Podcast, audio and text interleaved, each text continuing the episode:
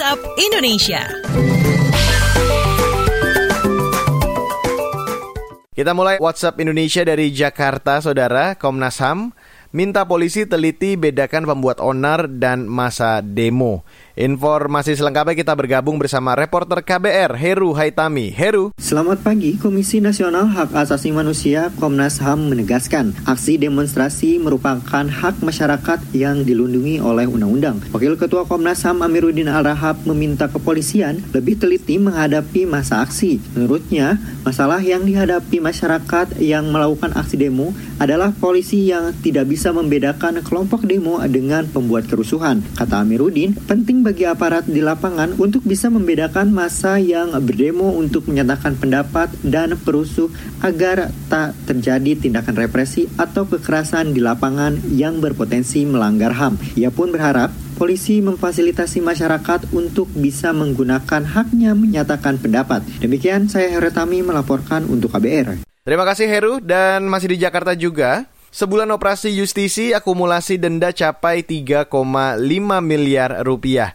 Informasi selengkapnya kita bergabung bersama reporter KBR Wahyu Setiawan. Wahyu. Selamat pagi. Sebulan operasi justisi digelar, akumulasi denda pelanggaran telah mencapai lebih dari 3,5 miliar rupiah. Juru bicara Mabes Polri Awi Setiono mengatakan, akumulasi denda itu terhitung hingga 13 Oktober 2020. Selama itu total sudah lebih 6 juta penindakan yang dilakukan oleh aparat gabungan. Awi menambahkan aparat gabungan juga telah berlakukan ratusan ribu penutupan tempat usaha dan sanksi kerja sosial. Operasi justisi dilaksanakan di beberapa daerah untuk meningkatkan kedisiplinan masyarakat terhadap protokol kesehatan pencegahan COVID-19.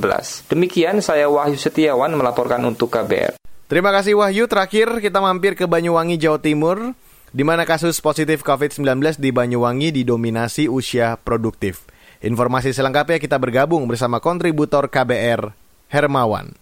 Hermawan. Ya, selamat pagi. Jumlah kasus konfirmasi positif COVID-19 di Kabupaten Banyuwangi, Jawa Timur didominasi kelompok usia produktif, yaitu rentang usia 20 hingga 50 tahun. Presentasinya mencapai 89 persen dari total kasus positif COVID-19 di Kabupaten Ujung Timur Pulau Jawa tersebut. Kepala Dinas Kesehatan Banyuwangi Wiji Lesariono mengatakan tingginya angka usia produktif yang terpapar virus corona di Banyuwangi dikarenakan masyarakat usia produktif tersebut mobilitasnya sangat tinggi, sehingga frekuensi interaksi sosialnya juga tinggi. Kelompok usia produktif itu kemudian berpotensi menularkan virus corona kepada keluarga, kerabat, atau kelompok orang-orang yang rentan. Pemerintah Banyuwangi pun telah mendirikan pos pembinaan terpadu di setiap kelurahan dan desa melalui puskesmas terdekat demi menekan tingginya kasus COVID-19 di Banyuwangi. Demikian dari Banyuwangi, Hermawan melaporkan untuk KBR.